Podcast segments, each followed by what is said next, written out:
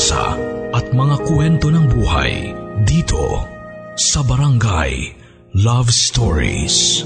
Pagsikat ng araw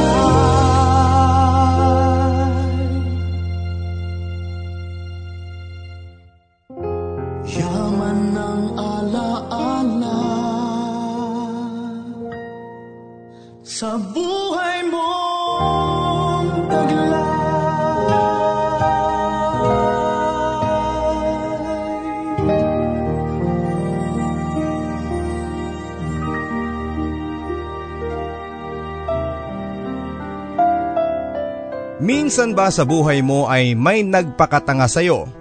Yung tipong kahit harap-harapan mong pinagpapakitaan ng pagbabaliwala, ay siya pa rin ang nagpaparamdam sa'yo na ikaw lang ang mahal niya.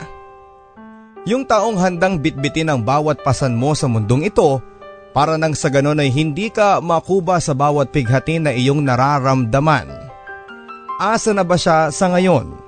Hanggang ngayon ba ay ginagawa pa rin niya ang lahat ng katangahan, maiparamdam lang sa iyo na ikaw lang ang itinatangi ng puso niyang bulag? Nasa na ba siya ngayon? Kasama mo pa rin ba siya o baka siya'y tuluyan ng natauhan at ang piring sa kanyang mga mata ay natanggal na? Mga kabarangay, maikukumpara mo nga kaya ang iyong kwento sa isang taong pinagpala ng isang taong nagmamahal sa kanya hanggang sa dulo. Gusto mo na bang makilala ang kapareha ng iyong kwento? Heto at makikilala na natin siya. Dito lamang sa nangungunang Barangay Love Stories.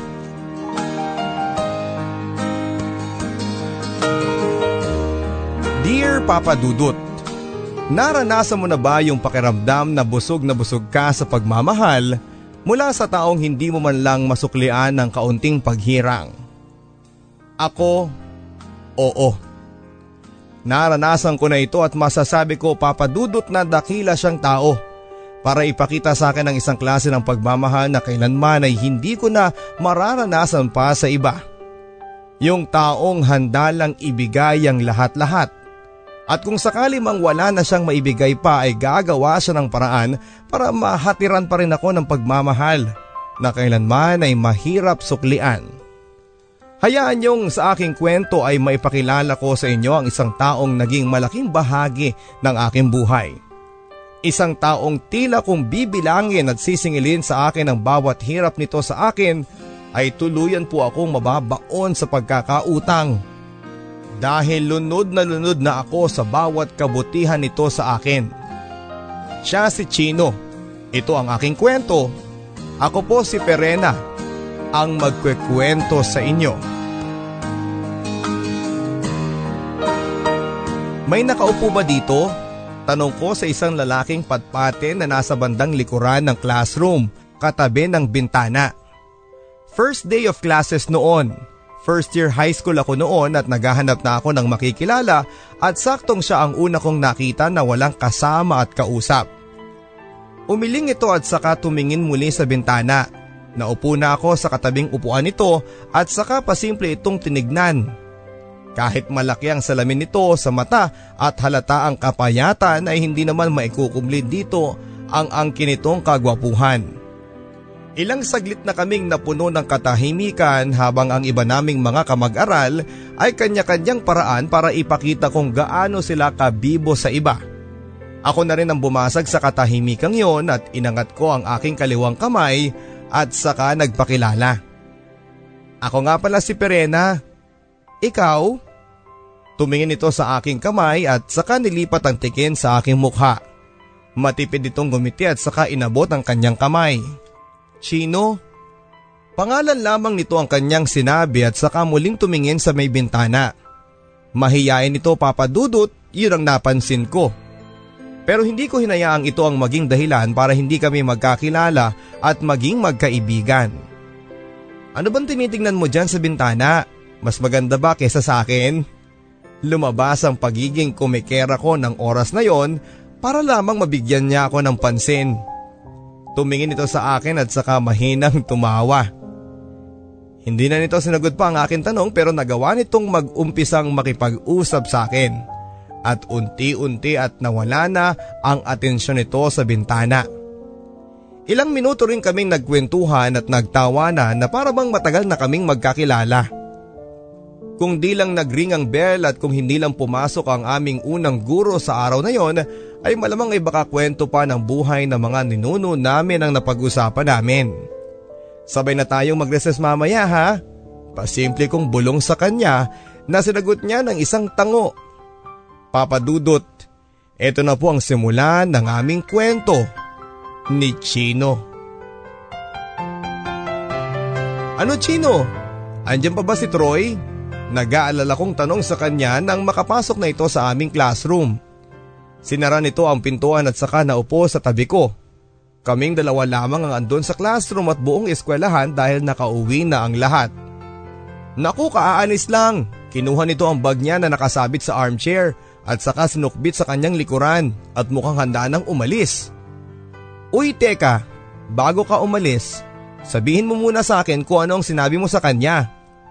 Kumapit ako sa kanyang braso para hindi ito makatayo mula sa pagkakaupo. Napabuntong hininga ito at saka tumingin sa akin. Sinabi ko lang kung ano yung gusto mong sabihin ko sa kanya. Na ayaw mo na sa kanya at huwag ka na niyang guguluhin. Pumalakpak ako papadudod sa aking narinig. Ang galing mo talaga best friend. Buti na lang, andyan ka. Niyakap ko ito pero agad din itong kinalas ang pagkakayakap ko. Napasimangot ako sa ginawa nito. Magtigil ka nga Perena, tuwang-tuwa ka pa. Nakasakit ka na nga ng damdamin ng lalaki eh. Una si Borgie, sumunod si Joseph, si Mark, Kenneth, Tuper, At sino na yung taga kabilang eskwelahan? Si Taniel? Ah, meron pa pala si Roel at Jacob. Tapos ngayon si Troy na wala namang ibang ginawa kundi ang mahaling ka. Grabe ka talaga at ako pa talaga ang nagsasabi sa kanila na break na kayo. Ang lumalabas tuloy eh, ako ang karelasyon ng mga ex mo. Naramdaman ko papadudot ang pagkabana sa boses nito pero dahil kilalang kilala ko na siya at alam kong nadadaan ko lamang siya sa lambing ay eto ang ginawa ko. Ang sakit mo namang magsalita ah. Oo na, kasalanan ko na. Pero hindi ko naman kasi kasalanan kung sobra-sobra silang in love sa akin eh. Ang ganda-ganda ko kasi eh kaya ayan, naglalaway sila sa akin. Ginatungan ko pa ito ng biro para hindi naman masyadong seryoso ang aming usapan. Pigil pa rin itong tumawa kaya naman alam kong nawala na kahit papaano ang galit niya. Uy sorry na ha, sorry na best friend. Halika na, fishball, halika na. Hinila ko ito patayo at sumunod naman. Nilak na namin ang aming classroom at saka sabay ng naglakad. Perena, hinay-hinay ka naman sa pananakit ng damdamin ng mga lalaki. Huwag kang mapaglaro sa pag-ibig. Kasi hindi mo alam kung gaano kabilis ang karma. Third year high school ka pa lamang pero parang tinalo mo ng ibang dalaga dyan na ang dami ng mga pinaiyak na lalaki. Hindi ako sumagot noon dahil hindi ko alam kung ano nga ba ang dapat na sabihin sa kanya. Dahil alam ko namang tama siya. Huwag na lang nating pag-usapan Chino. Pagtatapos ko sa usapan, pero bumanad pa ito muli ng isang tanong na kailanman ay hindi ko yata kayang mabigyan ng sagot. Bakit nga ba ginagawa mo ito Perena? Ano bang dahilan? Tumingin na lamang ako sa kanyang mga mata na punong-puno ng katanungan. Umiling ako at saka nauna nang naglakad. Sumunod ito at pilit na sinasabayan ang bilis ko sa paglalakad at nang maabutan ako nito, inunahan ko na itong magsalita. Chino, ito na sana ang huling beses na itatanong mo sa akin yan. At matapos nga noon ay hindi na namin itong muling napag-usapan pa.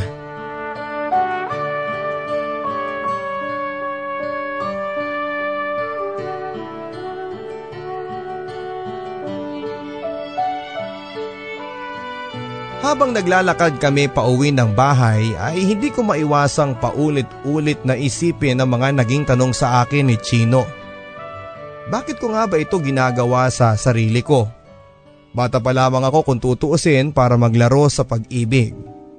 Pero heto ako at tila batak na batak na ako sa kakalaro ng apoy. Imbis na umuwi agad ay napaupo ako muna sa bakanting waiting shed at doon ay nagmuni-muni. Papadudot, alam ko po sa sarili ko ang totoong dahilan kung bakit ganito ako sa mga lalaki. Alam ko sa sarili ko ang totoong dahilan kung bakit tuwang-tuwa ako na pinaglalaroan ng puso nila. Nang tinanong ako ni Chino tungkol dito, ay hindi lamang ako sumagot at mas pinili kong wag itong sagutin dahil alam kong hindi nito kakayanin ang katotohanang ako lamang ang pwedeng makaalam. Habang iniisip ko ito ay hindi ko maiwasan ang pagtulo ng mga luha sa aking mga mata. Mabuti na lamang at wala nang gaanong nagdaraan sa waiting shed na yon.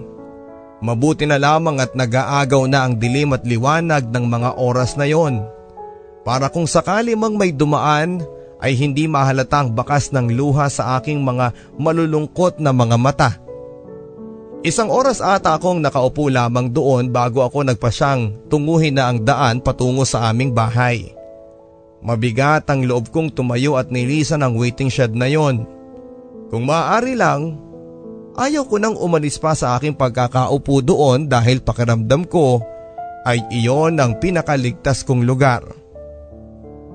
Ayaw ko pang umuwi, ayaw ko pa, pero kailangan. Mabibigat ang mga paa kong binabaybayang daan patungo sa amin. At nang makadating na ako at nasa mismong harapan ng aming bahay ay nag-atubili akong kumatok pero tila nakaramdam ang tao sa loob ng aming bahay at bago pa man ako makapag-angat ng aking kamay ay nagbukas na ito. Andiyan ka na pala. Kanina pa kitang hinihintay. Umakbay ito sa akin papasok sa loob ng bahay at tuluyan ang sinara ang pintuan. Natuluyang magkukubli sa totoong nangyayari sa loob ng aming tahanan.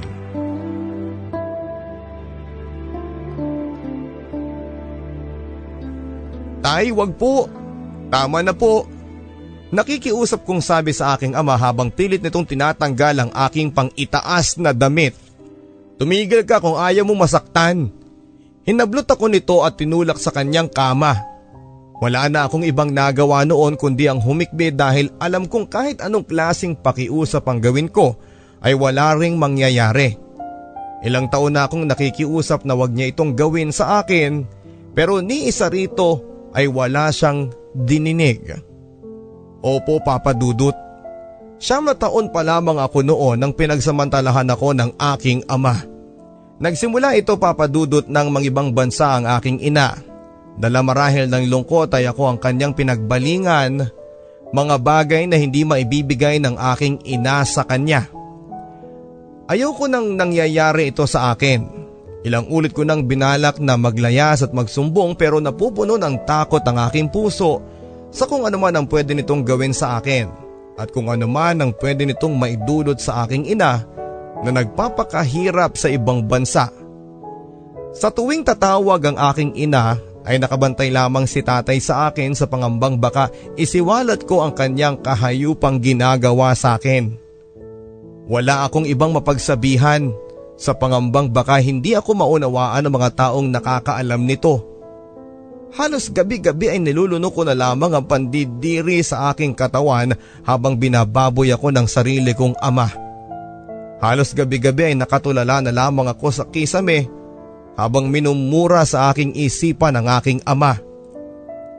Hanggang sa isang araw, namanhid na lamang ako at tinanggap na ang aking sitwasyon. Wala na akong kawala dito wala na. Alam ko yon kaya para saan pa kung magsasalita ako at lalaban. Sira na ako. Wasak na wasak na ang dangal ko. May puwang pa ba ako sa mundong ito? Ito ang dahilan kung bakit, bakit ako galit sa mga lalaki. Ito ang dahilan papadudod kung bakit pinaglalaroan ko sila sa aking mga palad dahil kung hindi man ako makakagante sa aking ama ay makakaganti naman ako sa mga katulad niya. Bumangon ka na dyan, magsaing ka na at kakain na tayo. Ito ang naging linya ng aking ama pagkatapos niya akong pagsamantalahan. Sinuot na nito ang kanyang polo at saka kumuha ng sigarilyo at lumabas ng kwarto habang ako ay naiwang nakahiga sa kama habang muli na namang nagparamdam ang mga luha sa aking mga pagod ng mga mata. Nagyoyosi ka na naman? Itigil mo na nga yan. Nasa bakanting lote ako noon ng aming universidad nang biglang sumulpot si Chino na kagyat na inagawang sigarilyo na akin na sanang hihit-hitin. Napabuntong hininga na lamang ako. Ganito naman lagi ang senaryo. Sa tuwing mahuhuli ako nitong nagsisigarilyo ay agad lamang nitong kukunin yon at tatapakan. Ayaw na ayaw nitong nakikita akong may hawak na sigarilyo. Sa totoo lang ay noong high school pa ako nito nakitang nagsisigarilyo pero sadyang matigas lang ang ulo ko noon kaya naman hindi ako nagpapakontrol sa kanya. Pero ngayong nasa kolehiyo na kami ay tila wala na akong kawala sa kanya. Pakialamero ka talaga kahit kailan. Napailing na lamang ako at akmang lalayo na sa kanya para magsindi pa ng isang yose ng hilahin nito ang aking bag at saka kinuha ang isang pack ng yose rito. Nakipag-agawan pa ako dito pero mabilis ang kanyang mga kamay at pinagputol-putol lahat ng laman noon. Wala na naman akong nagawa kundi ang maupo sa isang papasira ng silya doon. Heto, kumain ka muna. Gawa ni nanay ang lumpiang sariwa na yan. Bigyan daw kita kasi alam niyang hindi ka na naman kakain. Nakangiti nitong alok sa naka-styrofoam na lumpia. Tinignan ko lamang ito na parang wala itong ginawang kasalanan sa akin kani-kanina lamang. Hindi ko yun kinuha at tumalikod upo ako sa kanya. Galit pa rin ako sa kanya. Tanging ang pagsisigarilyo na nga lamang ang aking paraan para kahit papaano ay kumalma sa aking sitwasyon ay pinakailaman pa nito. Hindi ko naman siya masisisi dahil hindi naman ito alam ang totoong sitwasyon ko. At kahit na anong mangyari ay wala akong balak na ipaalam ito sa kanya. Kunin mo na. Pamimilit nito sa akin. Nakatitig lamang ito sa akin at hindi ko napagtanto na totoo nga Totoo ngang umiibig ito sa akin.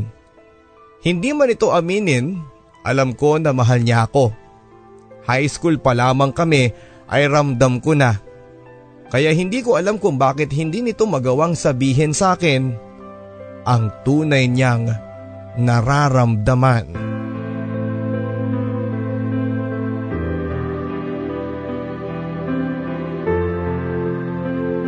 Tulad ng sinabi ko sa inyo kanina, alam kong gusto ako ni Chino. Hindi lamang ito base sa kuro-kuro na huli ko, nalaman ko. Naalala ko pa noong kami 4th year high school pa lamang, nagtungo ako sa kanyang bahay para magpatulong sa aking assignment. Wala ito noon sa kanilang bahay pero pinaakyat na lamang ako ng mama niya sa kanyang kwarto tulad ng dati. Para na akong anak ng mama ni Chino dahil alam niyang kami na ang mag-best friend simula pa lamang. Kaya malaya lamang akong nakakalabas masok sa kanilang maliit na tahanan. Perena, hintayin mo na lamang si Chino sa kwarto niya ha.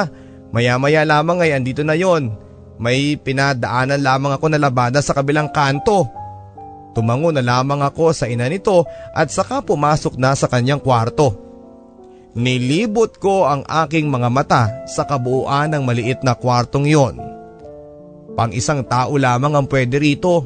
Halos wala nang ang paglagyan ng ibang gamit nito eh at tanging isang silya lamang ang pinagpapatungan nito ng kanyang mga gamit sa eskwelahan. Naupo ako sa kanyang kama habang hindi mawari kung ano ang susunod kong gagawin. Hindi naman ako mahilig makialam ng gamit pero sa pagkakataong yun ay para bang gusto kong mas makilala si Chino base sa kanyang mga kagamitan. Inuna ko ang kanyang cabinet at nakita ko kung gaano ito kasinop. Sinunod ko ang kanyang mga gamit na nakalagay sa silya. Mga libro ito na maayos na nakasalansan. Mahilig itong magbasa ng libro. Matalino itong tao kaya nga madalas siya na gumagawa ng mga assignments at project ko. Tumingin naman ako sa ilalim ng kanyang kama sa pagnanais na makakita ng kahit na anong dumi dahil napakalinis ng kwarto. Na tila hindi kwarto ng isang lalaki. At ang tangi kong nakita ay isang maliit na karton na nakalagay sa pinakadulong parte ng sahig. Nakakatamad itong kunin pero tila sa kagustuhan kong malaman kung ano yon ay ginapang ko ito sa sahig makuha lamang yon. At nang makuha ko na yon ay agad kong sinara ang pintuan at nagmamadaling binuksan yon. Halo-halo ang mga nasa karton. Mga papel na maayos na nakatupi, mga balat ng candy, resibo ng dahon at mga litrato. Inuna ko ang mga litrato. Napangiti ako sa mga larawan na yon. Natuwa ako papadudot dahil naitago pa pala niya ang mga iyon. Isa-isa kong tinignan ang mga yon hanggang sa naging larawan ko na lamang ang mga nandon. Mga larawang hindi ko maalala na kinunan niya. May mga litrato akong nakatingin lamang sa kawalan. Meron namang habang hinahawakan ng mga bulaklak sa parke. Meron din namang habang tumatawa ako kasama ng ibang mga kaibigan kong babae at meron namang yung nakasimangot lamang ako. Muli ko pang hinalungkat ang karton at nang makita ko ang mga resibo na mga nandon ay bigla ko naalala ang mga ito. Resibo ito ng mga pinagkainan naming mga fast food. Naalala ko pa ito dahil hindi naman ito kumakaing mag-isa sa mga fast food. Dahil wala rin naman itong ekstrang pera kaya ako ang nanlilibre sa kanya. Pati mga resibo ng mga gamit sa eskwelahan na kung saan ay kasama niya rin ako. Pati ang mga pinagbalatan ng candy. Alam kong galing din yon sa akin dahil ang mga kending yon ay mga padala ng nanay ko mula sa ibang bansa at sa tuwing magpapadala ito ay agad kong binibigyan si Chino. Bakit niya tinatago ang mga ito? At ang huli, may nakalagay na pitong sulat na maayos na nakatupi. Binuklat ko ang isa doon at doon ko nakumpirma ang lihim na pagtingin sa akin ni Chino. Sa sulat na iyon papadudot ay nilahad niya ang pagkagusto nito sa akin. Mula pa noong unang araw na tumabi ako sa kanya sa unang araw ng high school. Nakasulat din doon kung gaano niya ako gustong mahalin at protektahan sa lahat. Dahil alam niya na kahit hindi ko sabihin ay may pinagdaraanan ako.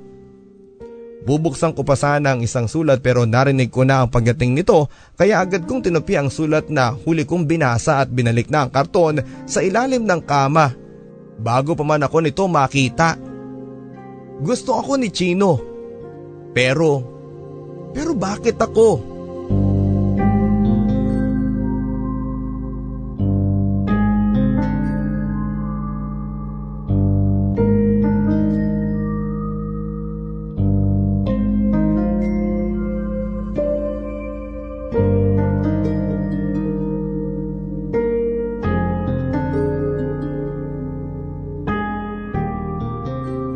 Happy graduation best friend!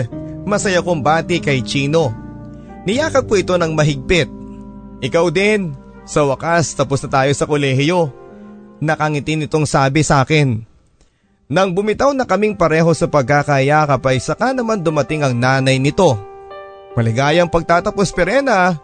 Saan ang handaan ninyo mamaya? Nakangiting tanong ng ina ni Chino sa akin. Hindi ako nakasagot kaagad dahil wala pa akong plano. Nakapagpadala na si nanay sa akin ng pera pero wala akong balak na maghanda lalo na sa bahay. Niyang umuwi nga roon ay hindi ko plano dahil tiyak na pagsasamantalahan lamang ako ni tatay. Ayaw kong masira ang espesyal na araw na yon. Baka dyan lang po sa tabi tita. Hindi naman po ako mahiling maghanda eh. Mauna na po ako para makauwi na rin po kayo at makapaghanda na. Yumakap akong muli kay Chino at ganun din sa kanyang ina. Kung wala ka namang ibang pupuntahan ay sumama ka na lang sa amin sa bahay. Total eh, dalawa lang naman kami ni Chino na magkasama eh. Halika na. Pag-aaya sa akin ni tita. Nag-isip ako noon kung sasama pero nang hilahin ako ni Chino ay wala na akong ibang nagawa kundi ang sumama. Nang makarating na kami sa kanilang bahay ay agad na pinainit ng ina ni Chino ang sopas at lugaw na niluto niya bago magtungo sa aming graduation. Ito lamang ang simpleng handa ni Chino. Saglit lang ha, bibili lang ako ng tinapay at soft drink sa tindahan. Maiwan ko muna kayo dyan. Pagpapaalam ni tita bago ito tuluyang lumabas para bumili. Mahirap lamang si na Chino. Tanging pag extra bilang labandera ang trabaho ng kanyang ina at paminsan-minsan ay sumasideline ito bilang barker sa paradahan ng jeep sa kanto. Wala nang ama si Chino dahil bata pa lamang ay napasali na sa isang rambola ng kanyang ama na naging dahilan para maaga itong pumanaw. Siya ang tanging anak kaya naman binuhos na ng kanyang ina ang lahat ng pagmamahal at atensyon sa kanya. Kaya siguro lumaking mabuti si Chino dahil napakabuti at napakadakila rin ng kanyang ina. Hindi nga dapat ito makakatungtong sa kolehiyo dahil nga sa kahirapan kung hindi lamang dahil sa angkin nitong talino. Nabigyan ito ng scholarship sa aming universidad at ang isa sa mga naging instructors nito ay nagboluntaryo upang bigyan siya ng alawan sa araw-araw. Kapalit ng pagtulong-tulong nito sa kanyang bahay tuwing wala itong pasok. Nairaos nito ang buhay kolehiyo kaya naman sobrang napabilib ako sa kanya. Dahil napatunayan niya sa akin na hindi nga hadlang ang kahirapan para maisulat sa diploma ang iyong pangalan. Nako, Pasensya ka na Perena sa handa ko ha. Yung naipon ko kasi na dapat na paghanda ay napunta sa mga babayaran para sa graduation. Pagtiisan mo na lang yan. Nahihiya pero natatawang sabi ni Chino sa akin. Sinuklian ko ito ng isang matipid na ngiti. Ano ka ba? Ayos lang to. Ngayon ka pa mahihiya eh, matagal na tayong magkakilala. O siya, saglit lang ha. Lalabas na ako ng pintuan nang pigilan ako nito. Oh, saan ka pupunta? Tanong nito. Ngumiti ako at saka sumagot. Bibili rin ako ng dagdag na handa. Pagsaluhan natin dito. Diyan ka lang, babalik ako. Bago pa man ito makasagot ay tuluyan na akong nakapara ng tricycle para makabili ng handa. Hindi para sa akin. kundi para sa matali kong kaibigan.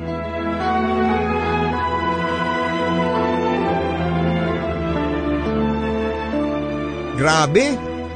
Akala ko talaga hindi tayo matatanggap sa trabaho. Ang dami-daming applicants pero heto, tayong dalawa lang ang pinalad. Akala ko talaga hindi tayo papalarin. Halos magtitili kong sabi kay Chino nang papalabas na kami sa isang firm na pinasukan naming pareho. Ano ka ba? Malaki naman ang potential mo sa trabahong ito eh. Huwag nang masyadong binababa ang sarili mo. Sagot ni Chino sa akin. Bahagya ako na pasimangot dahil hindi naman ako naniniwala sa kanyang mga sinabi. Huwag mo nang pagaanin ang loob ko. Alam mong mula high school ako eh kulilat na ako sa lahat. Ikaw nga tong lagi nangunguna sa lahat eh. Kaya alam kong ikaw lang ang may potensyal sa trabahong ito. Ginalo nito ang buhok ko bago nagsalita.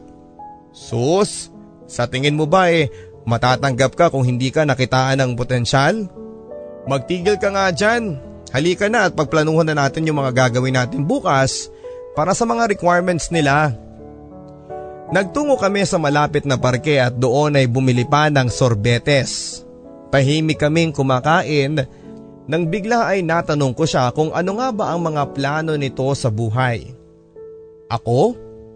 Simple lang kapag nakapagsimula na ako magtrabaho ay eh mag-iipon para may paayos yung bahay at uh, saka para hindi na rin magtrabaho pa si nanay.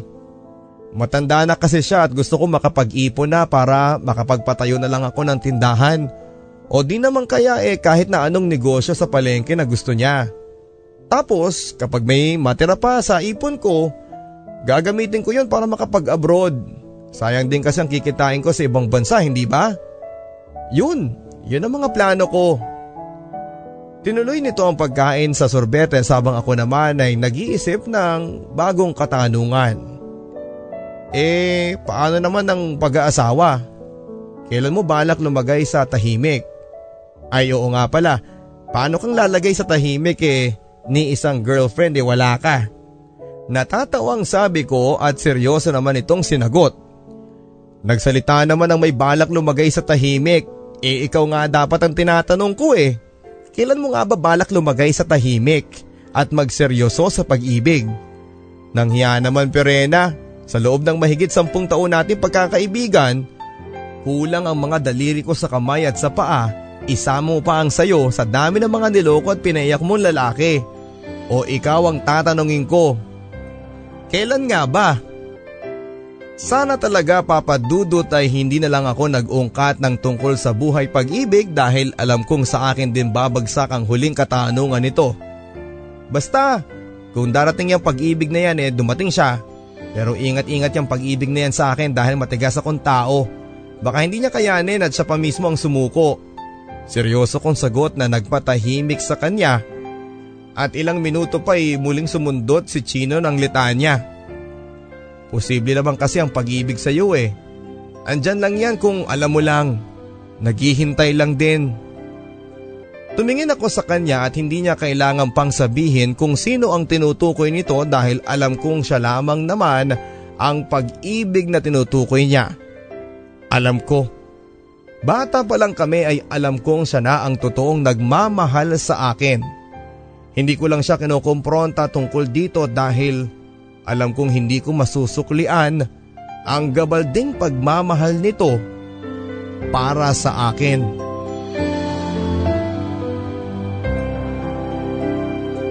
Perena, bago tayo umuwi mamaya eh daan muna tayo sa pharmacy kasi bibili ako ng gamot ni nanay.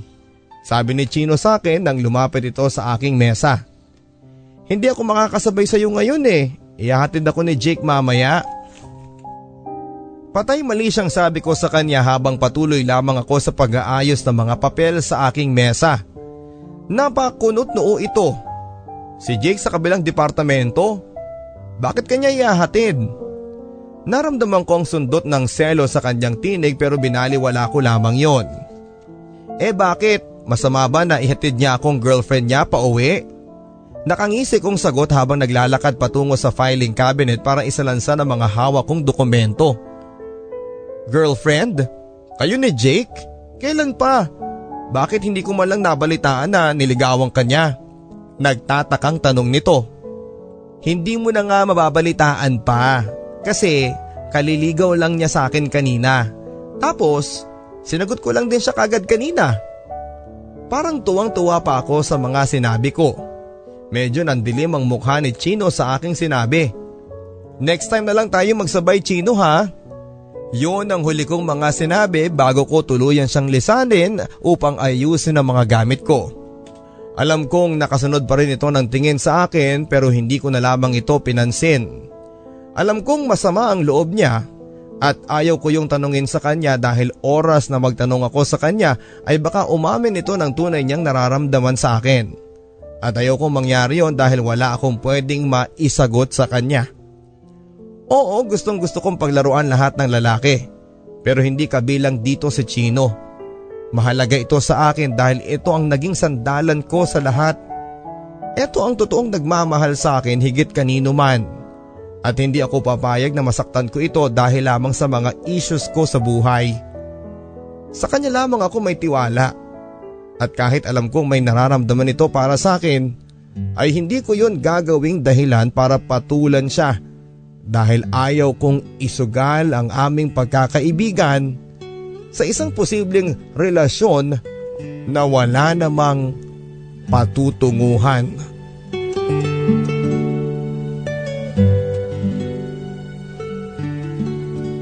Iba ka rin talaga Perena.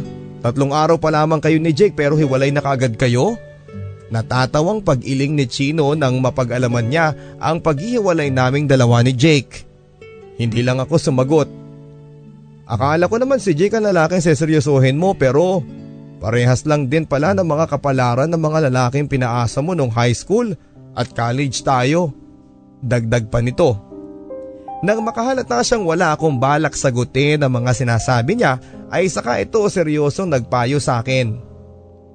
Kung hindi mo pa kayang magmahal at magseryoso, ayos lang naman kung pagpahingahin mo muna ang iyong puso hindi naman kailangang lagi may bumabako dyan sa puso mo eh.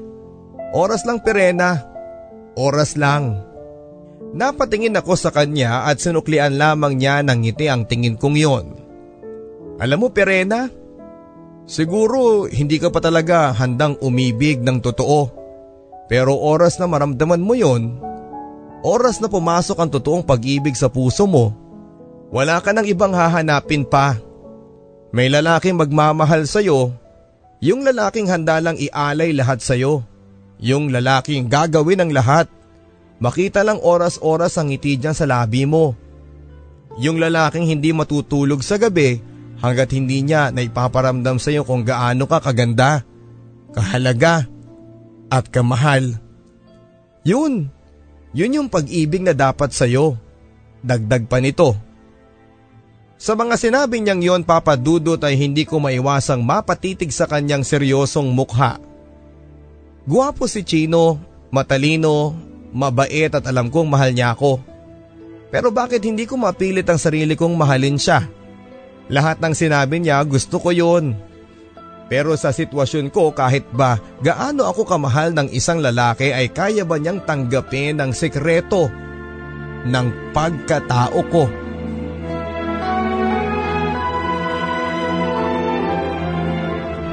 Pagka uwi ko ng bahay ay agad kong binagsak ang aking katawan sa kama. Pagod na pagod na ako noon dahil natambakan ako ng trabaho. Nag-OT ako ng dalawang oras para lamang matapos ko ang aking trabaho. Hindi na ako nagpalit pa at naghilamos pa at tanging sapatos ko na lamang ang aking tinanggal para makahiga na. Wala pang ilang minuto ang aking pagkakapikit nang marinig ko ang pag-uwang ng pintuan. Diniinan ko ang aking pagpikit sa pagbabaka sakaling ang taong papasok sa aking kwarto ay makaramdam na hindi ako gawa ng kahit na ano pa. Pero nagkamali ako. Si tatay muli. Muli na namang gagambalain ang pananahimik ko. Naramdaman ko na lamang ang paghaplos nito sa aking pisngi patungo sa ibang parte ng aking katawan. Tay, utang na loob. Pagod ako. Pero tila wala itong narinig at mas pinaigting pa ang pagnanais na makuha ko nito ng gabing yon. Tay! Napasigaw ako dala ng matinding galit at pagod At sa kanyang gulat ay bigla ako nitong sinampal at saka sinakal. Lalaban ka? Porkit may trabaho ka na eh, ganyan ka nang umasta? Ako pa rin ang tatay mo at ako pa rin ang masusunod. Marahas niya akong inangkin ng gabing iyon habang ako naman ay parang alipin lamang na sumunod sa lahat ng nais nito. Gabi-gabing bangungot na lamang ang aking sinasapit sa poder ng aking ama. Ilang beses ko nang tinangkang lumayo at maghanap ng ibang titirhan pero sa tuwing gagawin ko ito ay muli na naman ako nitong sisindakin at pagbabantaan ng kung ano-ano. Kaya naman kahit ayaw ko ay andito pa rin ako sa impyernong bahay namin at hinahayaan lamang na pagsamantalahan ng kampo ng demonyo na ito.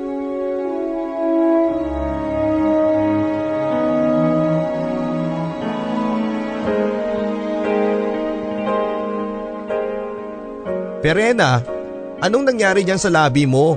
Pag-uusisa ni Chino nang madatnan niya ako na nagpapa-photocopy sa labas ng opisina namin.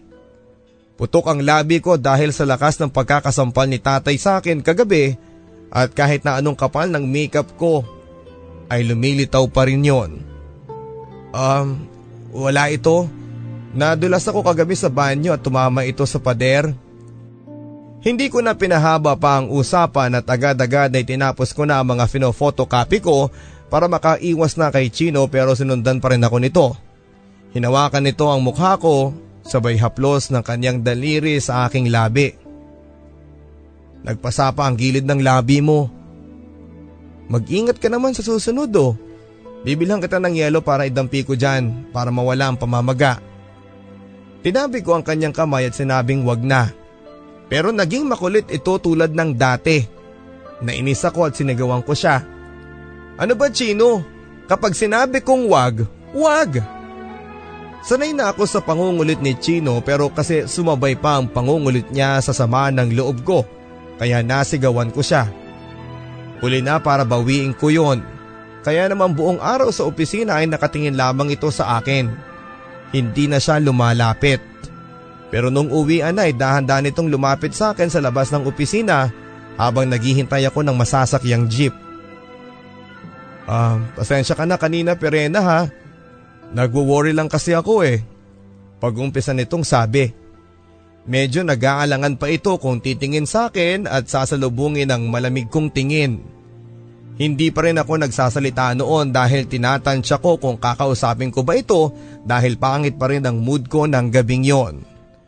At baka mas maging malala lamang ang sitwasyon. Sige kung sakaling hindi ka pa handa na kausapin ako, ayos lang. Hihintayin lang kitang makasakay ng jeep bago ako umalis. Hindi pa rin ako nagsalita noon. Ilang minuto kaming tahimik at nakikipagparamdaman hanggang sa dumating na lamang ang isang jeep na maaari kong sakyan. Sumakay ako dito at nang makita kong papaalis na siya ay agad ko siyang tinawag. Halika na! Sumabi ka na sa akin. Pagtawag ko sa kanya at pilit na nagpakita ako ng ngiti para maaya na siyang sumama. Agad-agad naman ay sumakay na ito ng jeep kasama ko at tila isa itong batang na pagbigyan ng hiling dahil sa ngiti na nasilayan ko sa kanyang labi.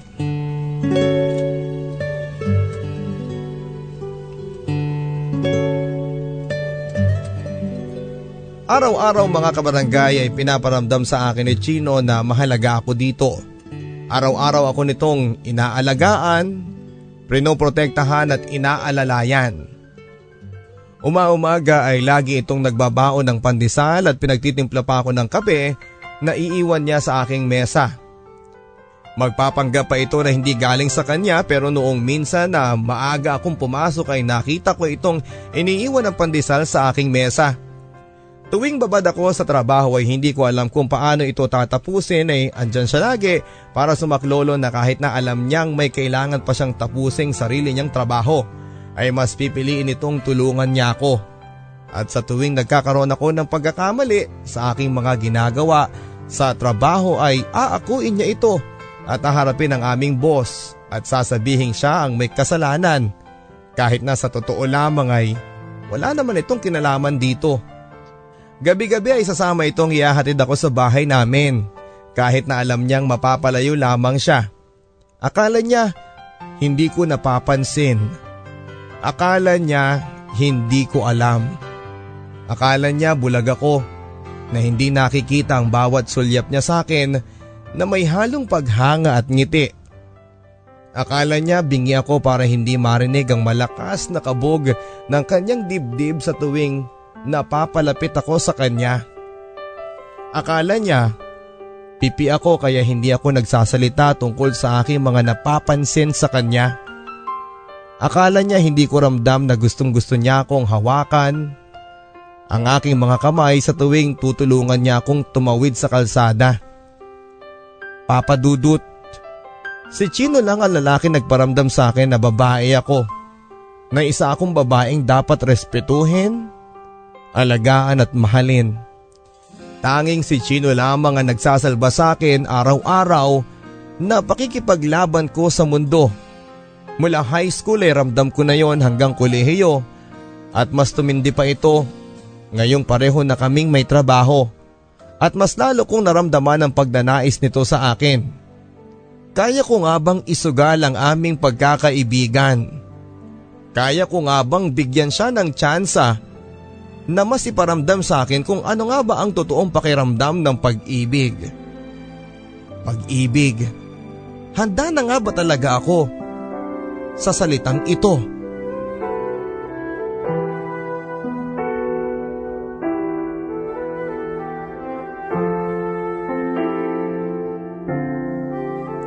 Bakit nga kaya wala ka pang girlfriend? Pangungulit ko kay Chino nang minsang magkape kami sa cafeteria namin sa trabaho. Wala basta, sagot lamang nito. Hindi ako nakontento sa kanyang sagot sa akin kaya naman mas inusisa ko pa ito. Imposibleng walang sagot yan. Ano na, dali. Sa akin ka pa naglihim. Nang makahanap kami ng mauupuan ay saka lamang ito nagsalita.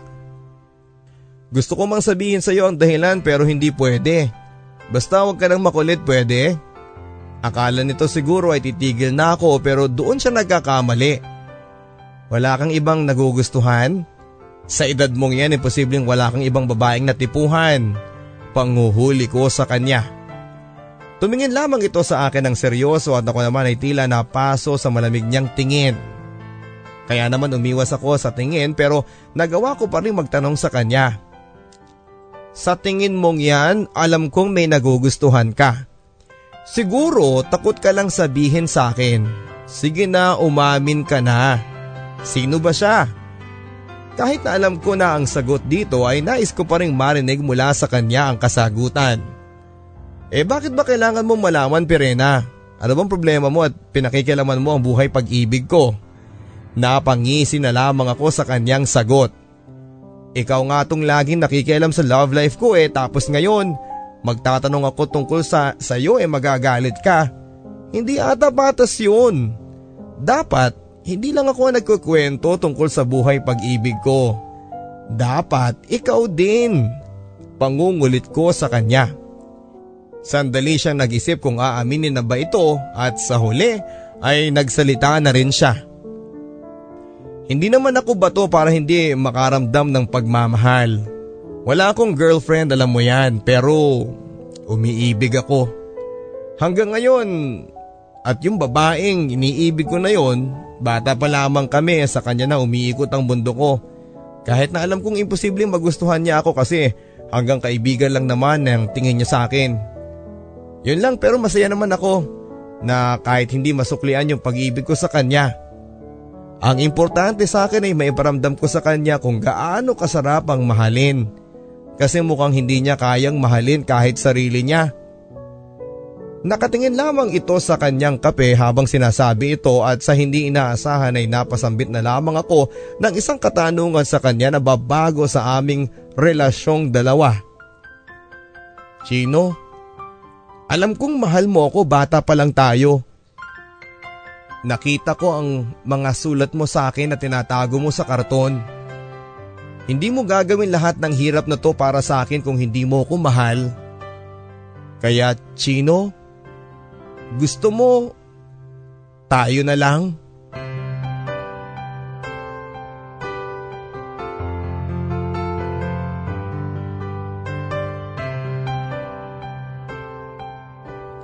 Naging kami nga ni Chino papadudot at masasabi kong hindi ako sigurado kung tama ang naging desisyon ko dahil alam kong nabahira na ang aming magandang pagkakaibigan. Bahala na. Ito na lamang ang nasabi ng pumayag at makita ko naligayahan si Chino sa aking naging pasya na maging kami ng dalawa. Simula ng araw na yon ay mas naging ganado sa araw-araw si Chino na iparamdam sa akin na mahal na mahal niya ako. Hindi lang doble, kundi triple ang naramdaman kong pagmamahal mula sa kanya. Minsan sa totoo lang ay nakukonsensya ako dahil pakaramdam ko ay hindi ako karapat dapat sa pag-ibig na ipinapakita niya. Mahal ko naman si Chino pero bilang isang kaibigan lamang. Alam kong alam niya yon pero hindi lang niya magawang kumpirmahin sa akin. Bukas day off naman natin, Perena. Baka gusto mong mamasyal tayo. Kahit dyan lang sa mall na malapit sa atin. Tuwang-tuwang paanyaya ni Chino sa akin isang araw. Hindi ako nakapagbigay ng sagot agad dahil sa totoo lang ay ayaw ko namang gumala kasama siya. Pwedeng sa susunod na lang Chino. Masama kasi ang pakiramdam ko ngayon eh. Baka abutin pa to hanggang bukas. Malamig na pagsisinungaling kong sabi sa kanya. Nakitaan ko ito sa mukha niya ng pagkalungkot pero pilit pa rin itong ikinukubli iyon sa pamamagitan ng pagpapakita ng isang ngiti. Ayos lang, marahil eh sa susunod na lang. May gusto ka bang ipabili sa akin ngayon para gumaan naman ang pakiramdam mo? Alok nito sa akin. Naglabas ako ng pera at inabot sa kanya. Pabili na lang ako ng kape at monay sa kabilang kanto. Doon ka lang bibili ng monay ha, wag na sa baba. Mas masarap dun sa kabilang kanto eh. Halos pautos kong sabi sa kanya. Tumango lamang ito at saka nagpaalam para bumili na.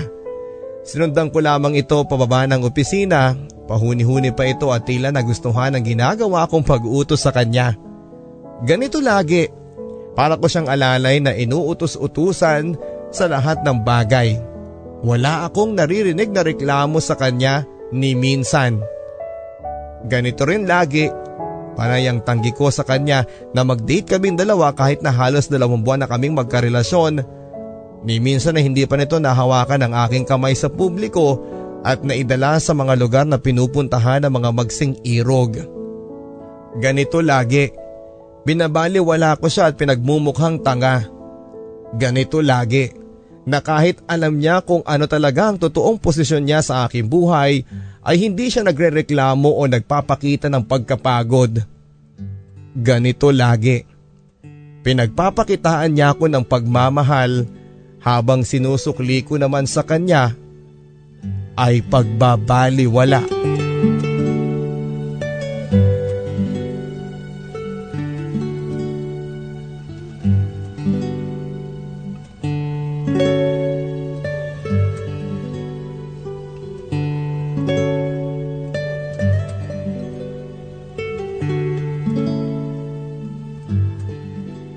Mag-impake ka na mamaya. Long weekend naman eh. Punta tayo sa beach. Ito ang sabi ko kay Chino isang araw bago kami umuwi mula sa opisina. Nagulat ito sa aking mga sinabi kaya hindi ka agad nakasagot. Tinignan ko ito at saka inulit ang aking sinabi dahil sa pagkakalang hindi niya ito narinig. Huy, ano na? Muli kong untag sa kanya nang hindi pa ito sumagot sa ikalawang pagkakataon na pagbanggit ko sa kanya ng aking plano. Um, perena kasi ano eh, wala pa akong pera ngayon. Alam mo naman nagkasakit si nanay kaya kailangan kong unahin ang mga gamot niya. At nasira pa yung bubunga namin. Nahihiyang sabi ni Chino sa akin. Nakatingin lamang ito sa baba habang sinasabi ito at namumula pa ang kanyang pisngi. Tumingin na lamang ako sa kanya at saka tumawa. Ano ka ba sa tingin mo eh, hindi ko alam yon. Hindi mo na kailangan pang gumastos kasi ako ang gagastos sa atin dalawa. Kasi ako naman ang nag-aya, hindi ba? Huwag ka na mag-inarte dyan, mag-impake ka na at magbabiyahe tayo ng madaling araw para maabutan natin ang pagsikat ng araw. Nang maayos ko na ang lahat ng gamit ko ay saka ko siya hinila para umalis na ng opisina. Perena, nahihiya na ako sa iyo. Mula nung naging tayo, ikaw lang lagi ang gumagastos eh. Pahina nitong sabi ng makababa na kami ng opisina. Papadudot, Oo tama siya ako ang laging gumagasto sa aming dalawa. Ako naman kasi lagi ang may pera at walang gaanong responsibilidad sa buhay. Hindi katulad niya. Ayos lang naman to sa akin. Hindi naman kasi ako katulad ng ibang babae na silang ginagastosan. Naiintindihan ko naman kasi si Chino. Wala talaga siyang pera para sa luho niya kaya naman ako na lang ang gumagasto sa amin. Sus naman Chino, alam ko namang gipit ka kaya huwag ka nang mag-inarte dyan. Huwag mo nang intindihin ang gastos. Huwag na lang natin pag-usapan ito ulit okay lang ba? Ito ang pahuli kong sabi at sanagot na lamang niya ako ng isang nahihiyang pagtango.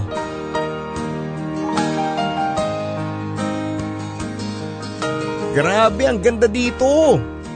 Tuwang-tuwa akong tumatakbo sa pangpang habang nakasunod lamang sa akin si Chino na kontentong-kontentong pinagmamasdan lamang ako. Nang mapagod ako sa kakatakbo ay napaupo na lamang sabay harap sa paglubog ng araw. Alam mo Chino, itong pinakagusto kong parte ng pagpunta sa beach, yung paglubog ng araw. Nakaka-relax kasi alam mo yun? Nang tumabi ito sa pagkakaupo sa akin.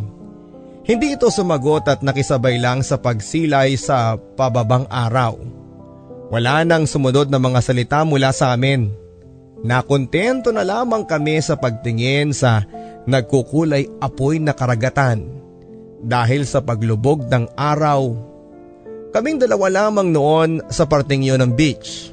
Tahimik, payapa, parang wala kaming dapat intindihin na problema.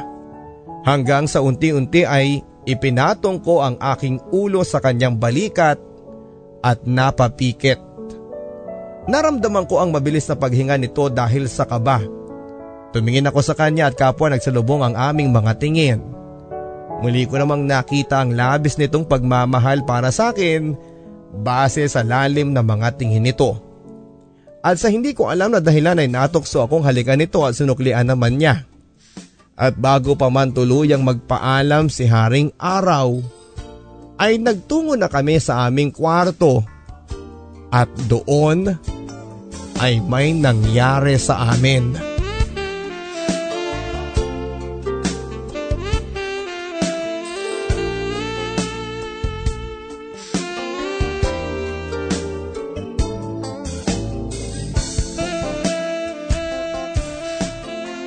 Kasabay ng pagbigay ko sa aking katawan kay Chino ay ang pag-amin ko sa kanya ng aking totoong kalagayan. Siya pa lamang ang unang nakaalam ng aking sitwasyon. Hindi ko alam papadudod kung bakit tila nakaramdam ako ng pagtitiwala sa kanya para ilahad ang isang sekretong akala ko ay mag-isa ko lamang dadalhin hanggang hukay. Noong una ay natakot ako sa magiging reaksyon nito Ikinakatakot ko na baka pandirihan ako nito lalo na't may nangyari na sa amin. Pero nagkamali ako. Buong puso niya akong niyakap ng mahigpit at hinalikan. At sa unang pagkakataon ay nakaramdam akong ligtas ako sa bisig niya. Sa una ring pagkakataon ay umiyak ako. Nakakapagod din palang umiyak na mag-isa. At ang tanging unan mo lamang ang napapaso sa bawat init ng luhang tumutulo sa iyong mga mata. Kay Chino lamang ako nakaramdam ng seguridad mula sa mundong ito. At lubos akong nagpapasalamat na naunawaan niya ang aking sitwasyon. Salamat Chino. Salamat. Ito ang tanging nasambit ko sa kanya dahil walang ibang salita na nais ko mawala sa aking nanginginig na mga labi.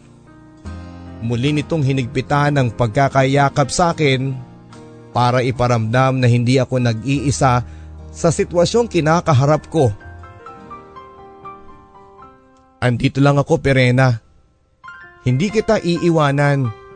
Hanggat kailangan mo ako, andito lang ako. Mamahaling kita at saka lang ako titigil kapag sinabi mong tama na. Hindi ako sumagot noon pero sa isipan ko, ngayon na nakahanap na ako ng taong aalalay at makakasabayan ko sa bawat indayog ng mundo, magawa ko pa kaya siyang pakawalan gayong ang totoong plano ko ay iwanan din siya.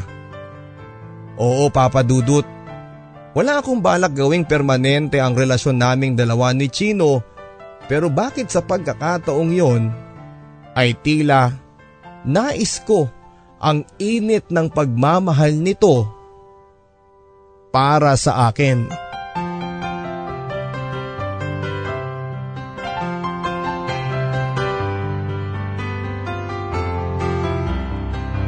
Ang sarap pala maglakad habang kahawak kamay kita. Ito na lamang ang nasabi ni Chino habang binabagtas namin ang lugar patungo sa aming bahay. Natawa na lamang ako lalo na noong hinigpitan pa nito ang pagkakahawak sa akin. Grabe ka naman, para namang mawawala ako sa pagkakahigpit ng hawak mo Chino. Tumawa lamang ito at pagkatapos ay biglang naging seryoso. Napahinto ito ng paglalakad at saka ako hinarap. Natatakot lang kasi ako na sa oras na bitawan ko ang kamay mo, tuluyang ka nang mawala sa akin. Nailang ako sa pagkakatitig nito sa akin kaya naman imbis na sagutin ay pinagpatuloy ko ang paglalakad. Hindi ako nagsalita pa at ganun din siya. Alam kong naghihintay siya ng sagot mula sa akin pero hindi ko yon kayang ibigay sa kanya sa ngayon. Sana ay maunawaan niya. Mabuti na lamang at nakarating na kami sa bahay. Thank you ah. Naging masaya ako sa bakasyon nating dalawa. Ito lamang ang sinabi ko. Bago ito tuluyang tumalikod ay tumingin lamang ito sa akin at pagkatapos ay hinalikan ako sa aking labi. Hindi ako tumanggi. At bago ito tuluyang tumalikod ay nagawa pa nitong yakapin ako at pisilin ang aking kamay na tila ayaw niyang magpaalam sa akin. Kung hindi ko lang ito pinilit na umalis na para makapagpahinga na ay baka inabot pa kami ng siyam-siyam sa labas ng aking bahay. Nang tumalikod na ito ay lumakad na papalayo ay hindi ko maiwasang mapaisip kung gaano ako kapalad na sa akin pinaambo ng Panginoon ang pag-ibig ni Chino. Walang kasing dakila ang pagmamahal niya sa akin. Pero bakit natatakot pa rin akong suklian ito? Sinundan ko lamang ito ng tingin hanggang sa nawala na pati ang anino nito. Sa unang pagkakataon sa buhay ko ay nakaramdam ako ng kakaibang saya at pag-asa. Si Chino nga ba ang dahilan ng lahat ng aking nadarama?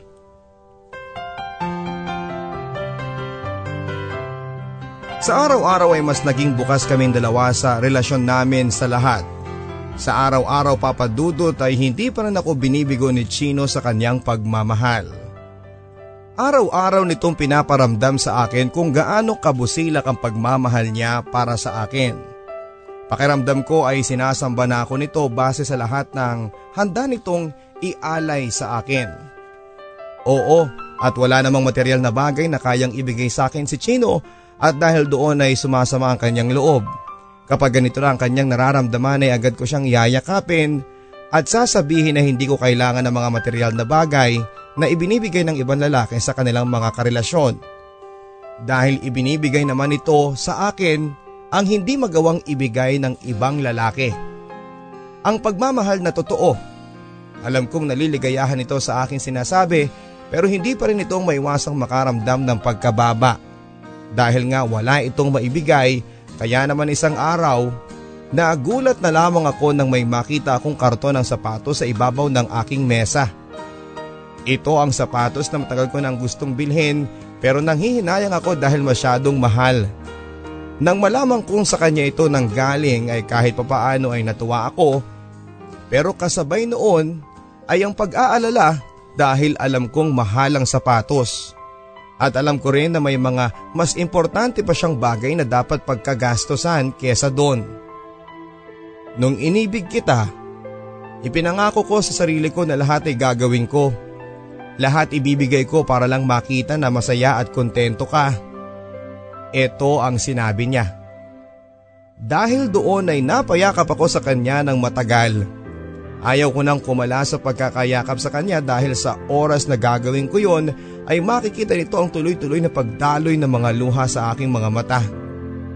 Hindi naman dahil sa mamahaling sapatos na yon kaya ako natuwa at naiyak, kundi dahil sa mga sinabi nito. Hindi po kasi ako yung tipo ng babaeng naghahangad ng mga mamahaling gamit sa mundo. Pero yung handa nitong pagsikapan, paghirapan at pagsakripisyohan ng isang bagay, may alay lamang ito sa akin ay ibang usapan na. Mahal na mahal ako ni Chino. Yon ang nararamdaman ko. Diyos ko, bakit sa dinami-dami ng pagkakasala ko sa inyo ay binigyan niyo pa rin ako ng ganitong klaseng magmamahal sa akin ng lubos?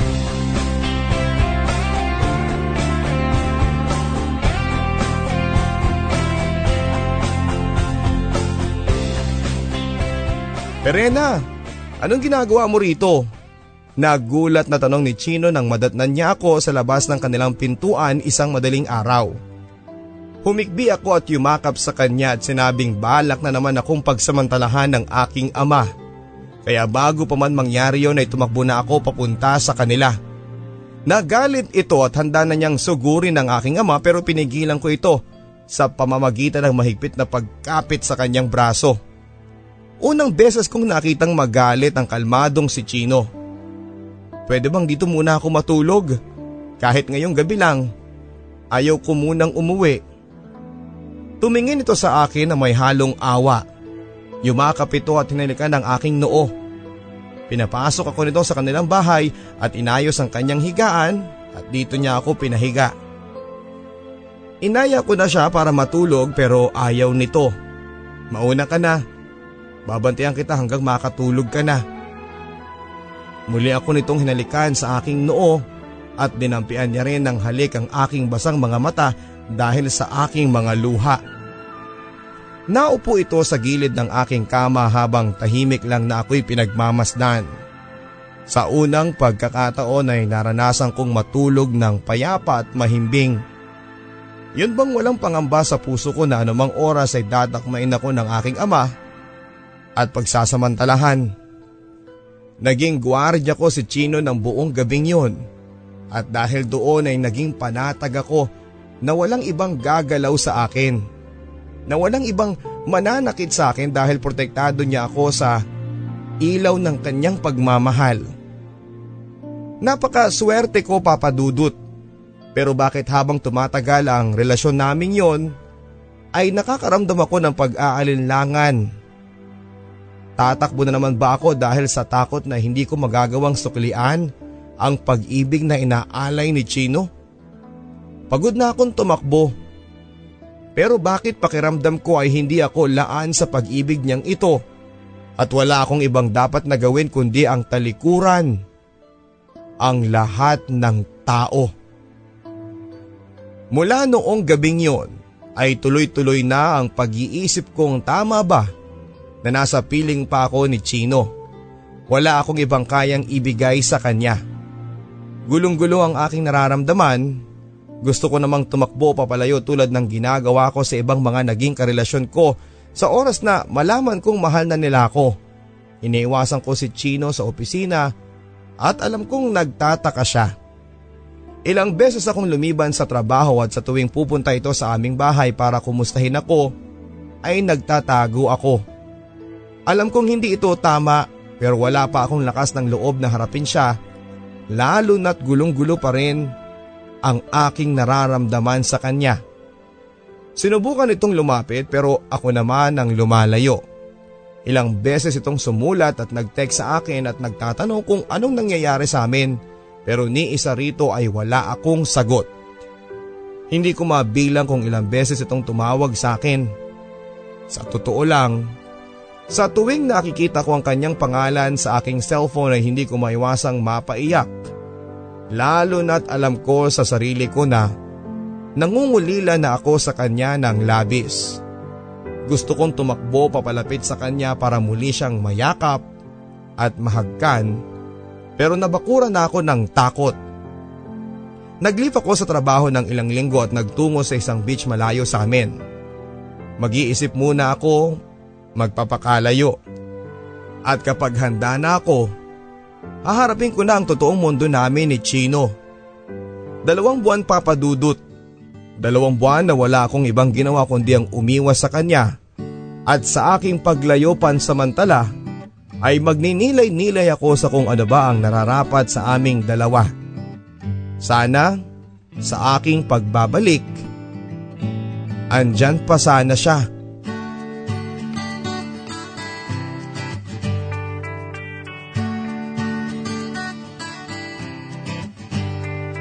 Nasaan si Chino? Tanong ko sa isa naming katrabaho nang makabalik ako sa opisina. Napakunot noon na lamang ito bago sumagot. Nag-immediate resignation na siya noong nakaraang biyernes. Sa Maynila na lang daw niya susubukan ang kapalaran niya. Hindi ba niya sinabi sa'yo? Parang nagunaw ang mundo ko sa aking mga narinig. Balita ko eh, ngayon siya tutungo sa Maynila. Bakit di ba kayo nakapag-usap na dalawa? Ito ang huling sinabi sa akin ng aming katrabaho na mas pinili kong wag nang sagutin. Paanong makakapag-usap kaming dalawa gayong iniiwasan ko ito ng ilang buwan? Kinakabahan ako. Bakit may plano siyang lumayo? Kasalanan ko ito. Bakit kung kailan ako nakapagdesisyon na ako ay lumagay na sa kanya, ay saka naman siya lalayo? Bakit kung kailan nakumpirma ko na sa aking sarili na mahal ko siya, ay saka naman siya aalis? Tumakbo ako papalabas ng opisina at nagtungo sa bahay nila. Nagbabaka sakaling maabutan ko pa siya at baka sakaling sa oras na malaman niya ang aking nararamdaman ay baka hindi siya lumayo pa. Nang makarating ako sa kanilang bahay ay hindi ko na siya nadatnan. Bagko sa yando ng kanyang inang umiiyak. Tita, nasaan po si Chino? Nagpahid pa ito ng luha bago sumagot. Nagtungo na sa terminal patungong Maynila. Hindi na nga siya nagpahatid dahil baka magiiyak lang daw ako doon. Yasking batang yun no. Biglang nagplanong magpunta ng Maynila nang di man lang sabihin sa akin ang dahilan. Umiiyak na pahiyag ng kanyang ina. Pati ako ay naiiyak na rin. Ako ba ang dahilan niya sa paglayo? Sabi niya dati wala siyang balak na mag-Maynila dahil sapat na na nandito siya kasama ko pero bakit nagbago na ang lahat? Tumakbo ako papalabas ng kanilang bahay at nagtungo ng terminal.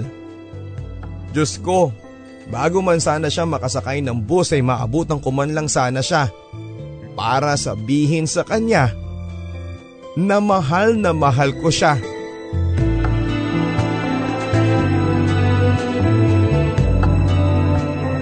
Hingal aso akong nakarating sa terminal at hinahagilap ng aking lumuluhang mga mata ang kabuuan ng terminal. Asan ka, Chino? Ito ang aking nasa isipan. Hanggang sa mapadako ang aking mga mata sa upuang kahoy na kung saan ay nakita ko nakaupo na payuko si Chino habang bitbit ang kanyang bag. Sobra akong nangulila sa kanya at nang makita ko ito ay tila nananabig akong muli siyang mayakap at mahagkan pero nangangamba ang aking mga paa na lumapit sa kanya para gawin ang lahat ng ito. Dahan-dahan ako naglakad papalapit sa kanya. At nang tuluyan na akong nakalapit sa kanya, ay saka siya nag-angat ng tingin. Nagtama ang aming mga mata na tila kami lamang ang mga tao sa lugar na yon. Bakit ka aalis? Akala ko ba walang iwanan? Ito ang mga sinabi ko sa kanya nang tumabi ako sa kanya sa upuan. Matagal bago ito sumagot at nang magsalita ito ay napunit ang puso ko. Matagal kitang pinapangarap, Pirena.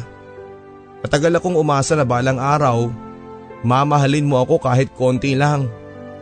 Kahit alam kong imposible. Kumapit ako sa isang porsyentong pag-asa na balang araw.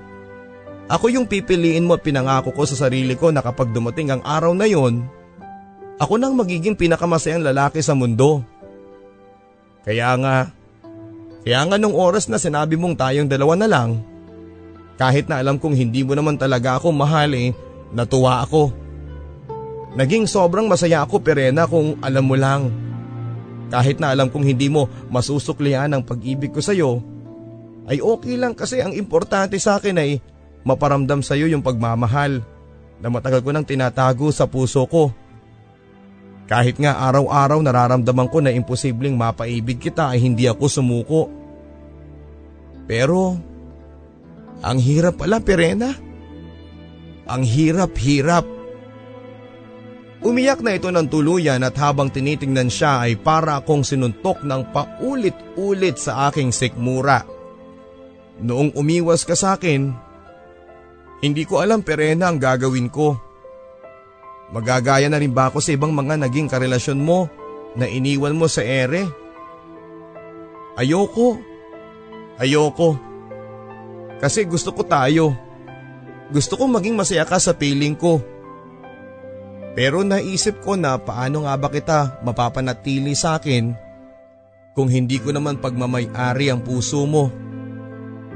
Perena, mahal na mahal kita at handa akong gawin ang lahat para sa iyo. Hindi ako humihiling ng kapalit, alam mo yan. Dahil sapat na sa akin na makita kang masaya sa piling ko. Kaya nga nasasaktan ako sa tuwing nakikita ko sa mga mata mo ang kakulangan. Sa tuwing makakasama mo ko. Kaya nga naisip ko kahit mahirap ay handa na kitang palayain. Alam ko at ramdam ko na hindi ka makukompleto sa akin. Hindi ba sabi sa'yo balang araw, darating yung tamang lalaki para sa'yo. Yung handa kang mahalin ng walang katulad. Akala ko kasi ako na yun pero mukhang hindi pa pala. Gusto kong sagutin ang litanya niyang ito sa akin papadudot. Pero tila kinalawang ang aking lalamunan kaya hindi makapaglabas ng kahit na anong salita na kanina ko pang pinaghahandaan. Tama na Perena, hindi ko na ipipilit para sa iyo ang mahalin at tanggapin mo ko. Dahil mas nasasaktan lang ako sa tuwing nakikita ko na hindi ako sapat sa iyo. Malaya ka na. Hahayaan na kitang mahanap mo yung tamang lalaki para sa iyo. Dahil hindi naman ako yung tamang lalaki sa iyo at ayaw kong ako ang maging dahilan para hindi mo makilala ang lalaking yon. Mahal na mahal kita. Patawarin mo sana ako sa mga naging pagkukulang ko sa iyo. Paalam Perena. Salamat at hinayaan mo kong iparamdam sa iyo na mahal kita. Matapos noon ay agad na itong tumayo at sumakay ng bus na paalis na. Naiwan ako nakaupo doon na walang ibang nagawa kundi ang umiyak. Hanggang sa tuluyan ng umalis ang bus at wala akong ibang nagawa kundi ang sundan ito ng tingin papalayo sa akin. Wala na si Chino. Wala na. Ni hindi ko man lang nasabi sa kanya kung ano ang tunay kong nararamdaman. Sa mga sinabi niya ay gusto kong kontrahin at sabihing mali ang inaakala niyang wala siyang puwang sa akin dahil papadudot Mula noong ako'y nagbalik ay wala na akong ibang nais gawin kundi ang iparamdam kung gaano ko siya kamahal, kung gaano siya kahalaga para sa akin. Pero huli na. Tinapos na niya. At sa tingin ko ay wala akong karapatang pigilan siya sa pagkakataong ito dahil alam kong napagod na siya. Kasalanan ko. Kasalanan ng takot ko sabi ko sa aking sarili na kapag plinano niyang bumalik ay andito lang ako at maghihintay at muli siyang yayakapin pero nagkamali ako. Dahil kailanman ay hindi na siya muling magbabalik. Dahil ilang oras makalipas ang kanyang biyahe ay tuluyang binawi ng Panginoon ang buhay ni Chino. Nang mahulog ang bus na kanyang sinasakyan sa isang bangin.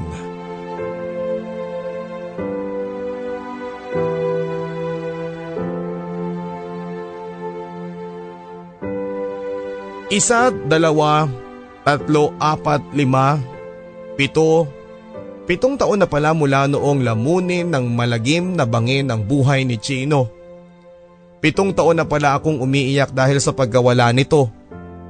Pitong taon na palang napakatagal ng panahon pero bakit sa tuwing pinipikit ko ang aking mga mata?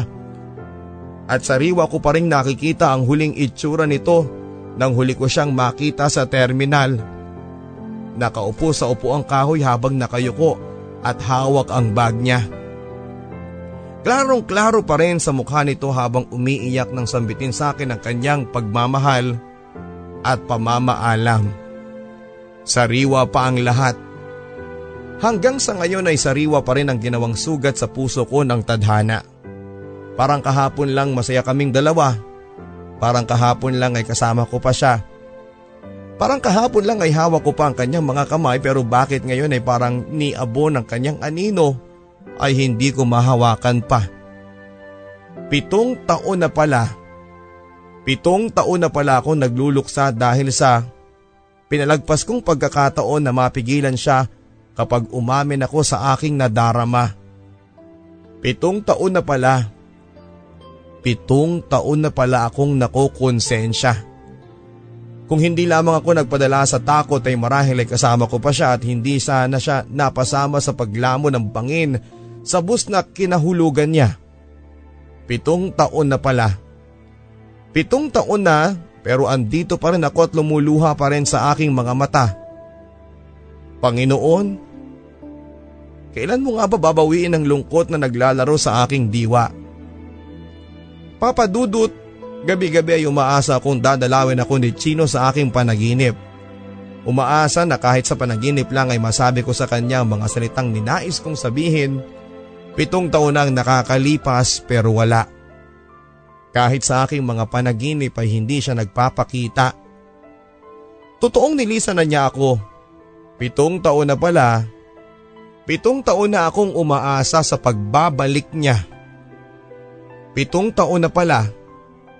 Pitong taon na akong mag-isa at hirap na hirap sa sakit. Chino, kailan ka babalik para muli akong maging masaya? Mahal ko sana. Magbalik ka pa.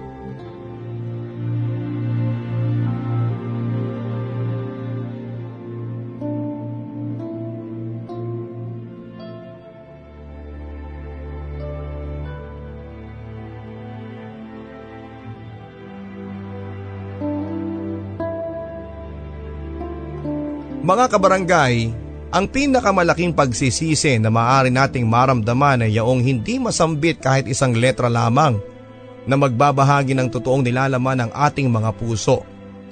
Masakit na makita mo ang isang taong mahalaga sa iyo na unti-unting lumalayo dahil naging pipika sa iyong tunay na nararamdaman. Yung nagawa mo lang lakasan ng iyong loob para masabi sa kanya ang nilalaman ng iyong puso't isipan, siguro ngayon ay hawak mo pa rin ang kanyang kamay Siguro ngayon ay walang makakasira sa iyong kasiyahan. Pero hindi. Hindi mo kinalaga ng iyong dila para masabi sa kanya na mahal mo siya.